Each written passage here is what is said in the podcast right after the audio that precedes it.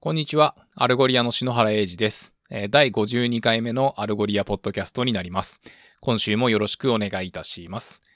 今週のトピックは3つになります。1つ目は、 Shopping at the edge。えー Solving for Infinite Customer Experience Journeys という、ウェビナーといいますか、 Algolia の、 Chief Strategy Officer のガエトンが、参加したパネルディスカッションが行われましたので、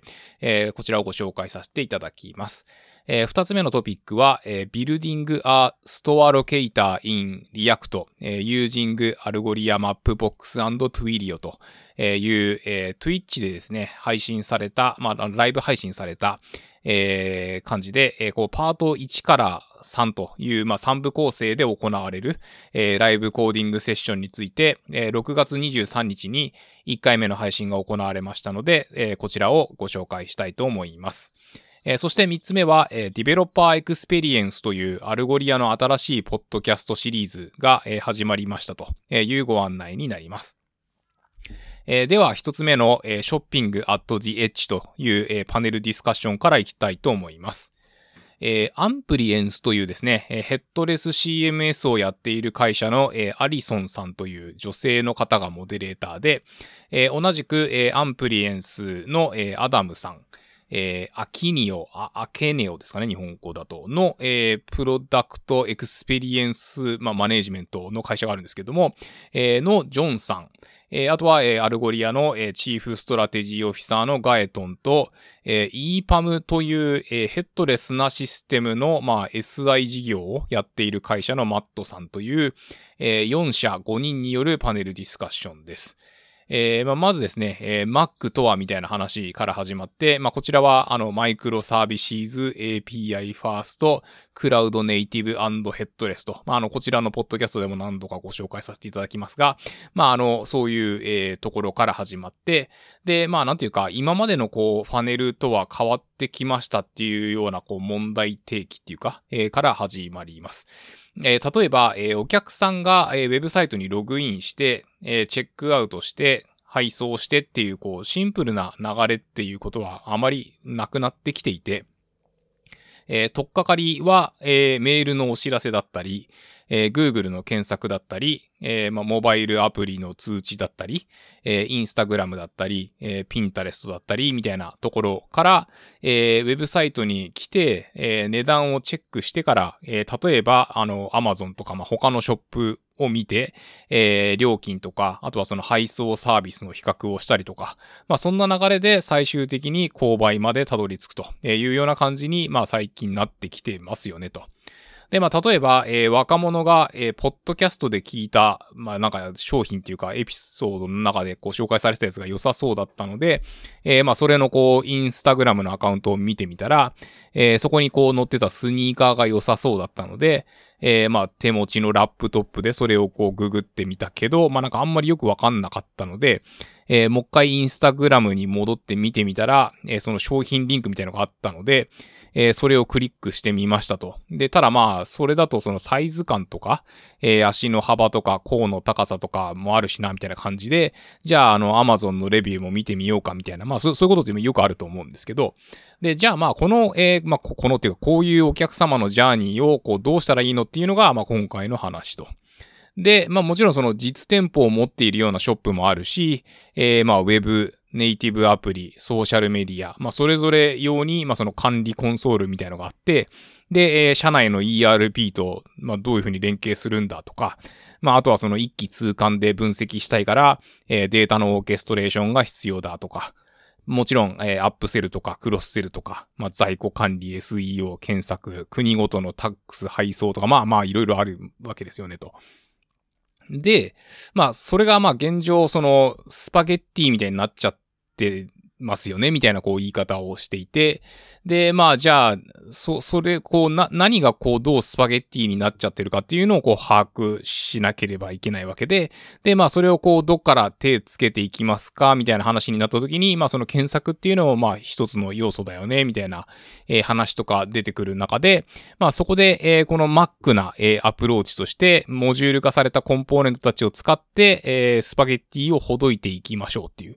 で、まあそれにはその2つの側面があって、まあそのエンドユーザー側が、まあその快適に使えるっていうのはもちろんあるし、まあそうだけ、それだけじゃなくて、そのビジネス側っていうか、あのサービス提供者側も、えー、まあほ、ほどいていかなきゃいけないスパゲッティがたくさんありますと。えー、まあそんな中でですね、えー、そのチャンネルごとの、えー、コンシステンシー、日本語だと一貫性ですかね、はどうでしょうかと、えー、このアキニオの、えー、ジョンさんに話を振るところから、えー、パネルが始まっていきます。えー、ジョンさんは、えー、マラソンランナーだそうで、まあ、例えばすごいこう快適なシューズなんだけど、まあ、怪我しやすかったらダメだし、みたいな、えー、問題があるとして、えー、じゃあ、まあ、その、えー、購買しない人、えー、いろいろ分かった上で購買する人、えー、購買したけど、色が好みのものと、まあ、実物受け取ったら色がちょっと違ったので、えー、返品するとか。まあ、あとはその、購買したけど、えー、トレッドミル用のシューズだったので返品するとかっていうことが、まあ、起こって、まあ、あんまり良くない結果になってしまうこともあり得ますよね、と。えー、ということで、そのチャンネルが異なっても、あの、伝えるべき情報は伝えなければいけないと。で、えー、アキニオで、えー、見てきたことはというと、えー、まあ、その売り手側っていうのはそのより良いデザインとか、まあ、よりその購買ボタン、買い物カゴに入れやすい UI とか、あとはまあその返品しやすいとか、あの、そういうところにこう注力する傾向があるんだけど、まあ、そのチャンネルごとの一貫性っていう面で見て、そのトータルな体験っていうのをこう、より意識していかなければならないんじゃないかというふうにおっしゃっています。で、えっ、と、そのために、えー、3つポイントがあって、えー、1つが、えー、Nature of Data。えー、ソースとなるデータがチャンネルによって異なったりとか、えー、違うシステムから引っ張ってくるものだったりとか、えー、自社内のデータベースに情報がないので、えサプライヤーのデータを使ってたりとか、まあ、あの、そんな中で、あの、カタログチームが、えスプレッドシートで、こう、マニュアルに管理してたりするところも多くて、まあ、あの、そこにはチャレンジがありますよね、と。で、二つ目は、え、いろんな人、と例えば、えー、写真を、その商品画像の写真を撮ったりとか、まあ、その紹介するムービーを撮ったりとか、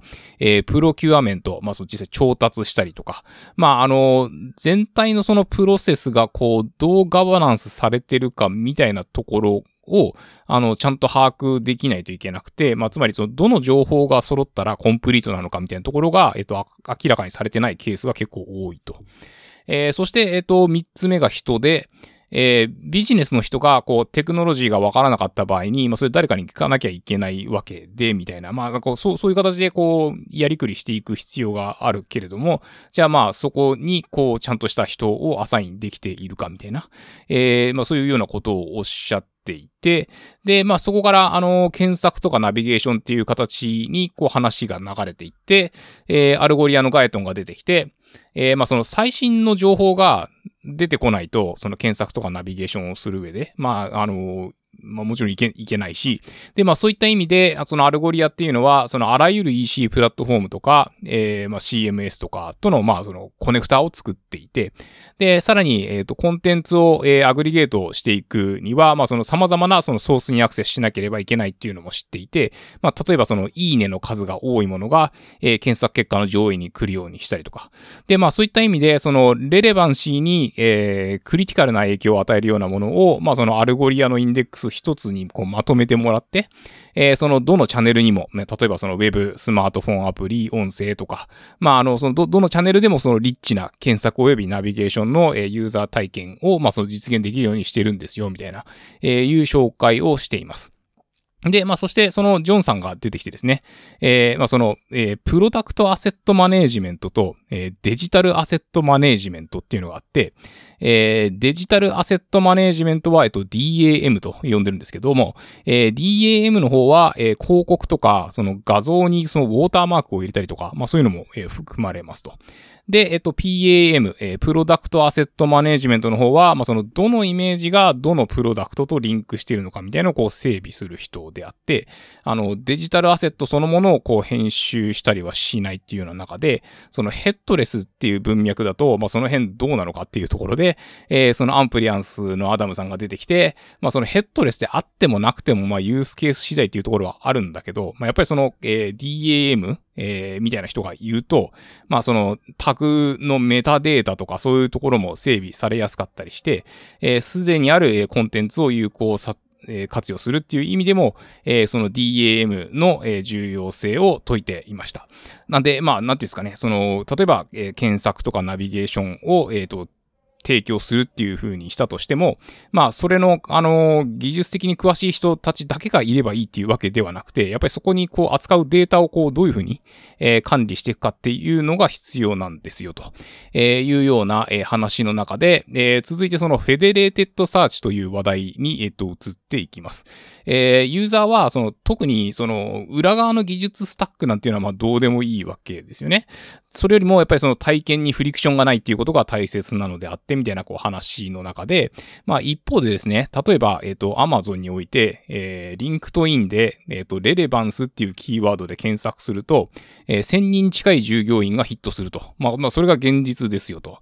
で、まあ、それだけその業界のトッププレイヤーたちは、そのナビゲーションとかサーチっていうところに投資をしていて、で、まあ、もちろんそれ以上の利益を生み出しているわけですと。で、まあ、それをこう自分たちでやろうとしたらって考えたときに、まあ、そのどんなプレイヤーでもそれをこうできるわけではないとかっていうようなそう前提がありながら、えー、まあそのユーザーがアクセスしたい情報っていうのは、その商品情報の場合もあれば、あの商品に関連した記事情報の場合もあれば、まあ、もしくはそのテクニカルサポートの情報だったりするかもしれませんと。で、まあそういうのをこう横断して、こう、まるっと一発でこっそり検索できるっていう観点で、えー、 federated search ってまあすごいクリティカルなピースなんですよと。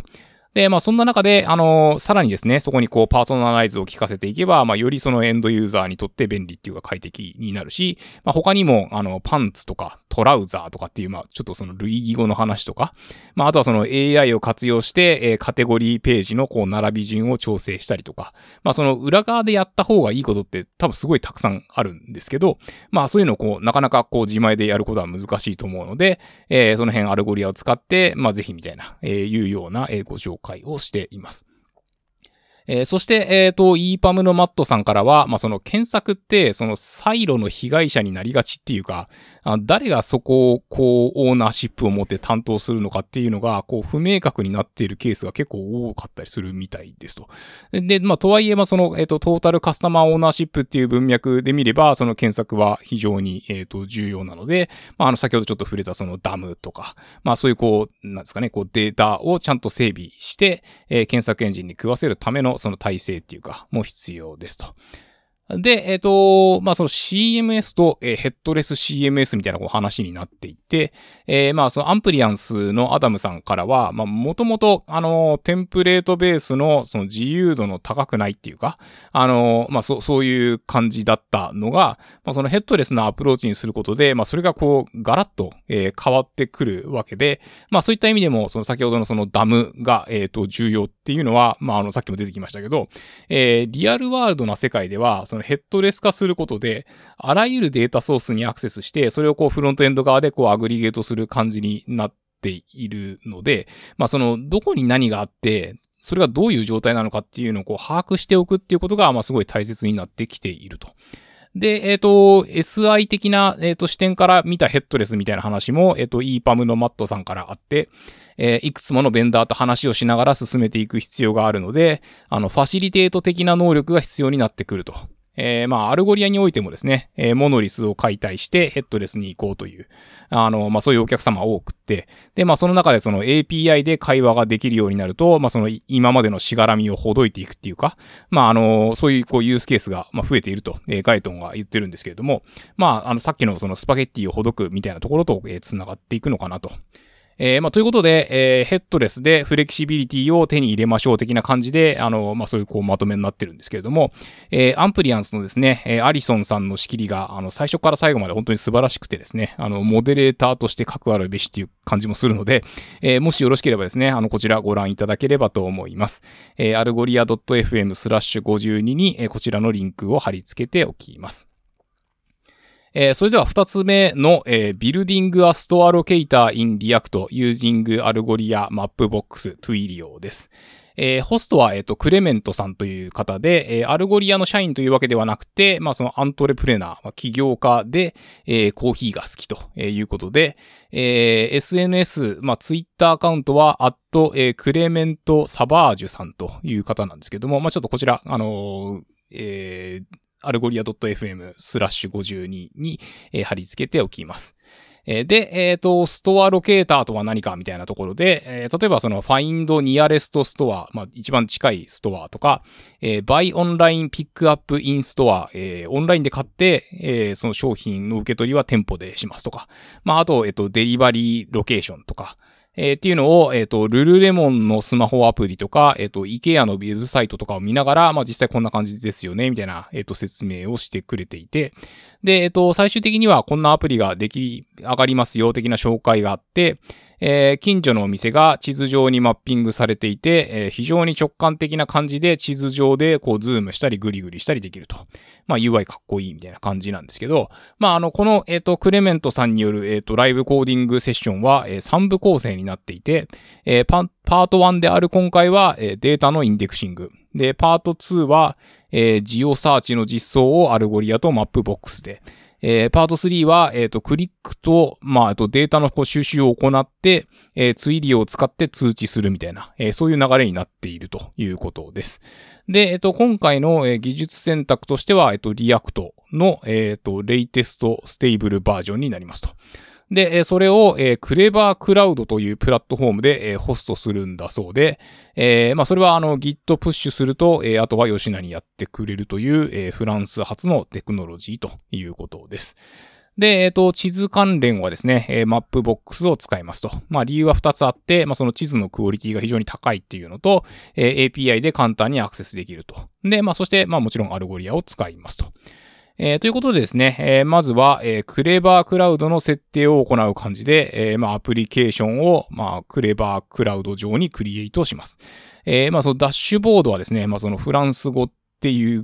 まあ感じ、その、まあおしゃれな感じなんですけど、まあもちろんこれあの英語にもできそうですけど、あの、クレバークラウドのサーバーを配置するリージョンを選択してから、えー、各 API キーを、まあ環境変数的なところに設定していったりみたいなところがありつつ、えー、で、まあ今回使うデータはですね、えっ、ー、と、GIST に載ってあるデモデータということで、まあそこにはあの、JSON の配列が、まあ、のデータがあって、えー、ストアの名前と、えー、そ、ストアがある都市とか国とか緯度経度、 popularity、営業時間とか、まあ、あの、そういった情報が、えー、入っている JSON ファイルが置いてあります。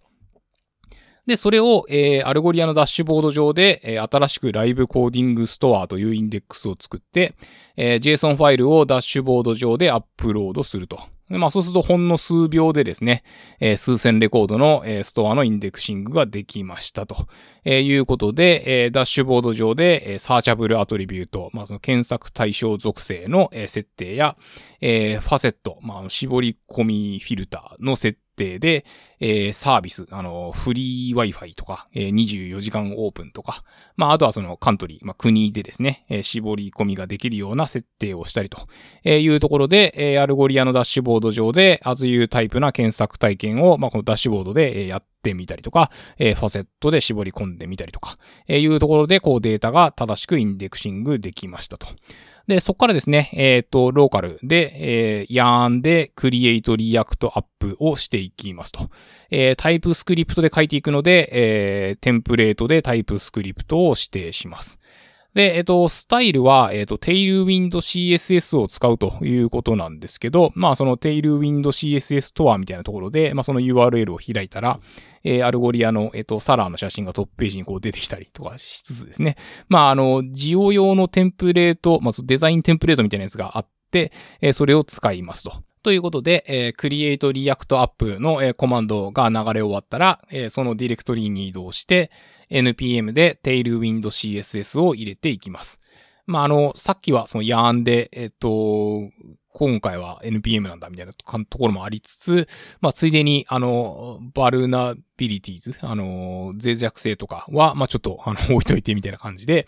で、えっ、と、ポスト CSS は yarn で入れて、で、ただまあ、その入れたのが、えー、バージョンが新しすぎるから一回消して、また、あの、古いバージョンで入れ直してみたいな、こう、ライブコーディング感がある感じで、えー、進行しつつ、えー、 Tailwind CSS と PostCSS が両方入ってて、で、まあ、そこからは、あの、VS コードではなくて、えー、WebStorm での作業ということで、えー、app.tsx を開いて、まあ、ちょっとこの辺は、あの、ある程度 React のことが分かってないとあれかもなんですけど、まあ、見てる分にはですね、あの、こんな開発の流れなんだっていうのが分かって良いのかなっていうところなんですが、えー、 package.json で、えー、 react-scripts start の説明とかしてくれますが、まあ、あの、設定をこう上書きするのにですね、えっと、 CRACO というツールを使っていくとのことです。えー、そして、えー、 PostCSS で Tailwind CSS と、えー、 Autoprefixer を require して、え、それから、えっ、と、Tailwind CSS の設定をしていきますと。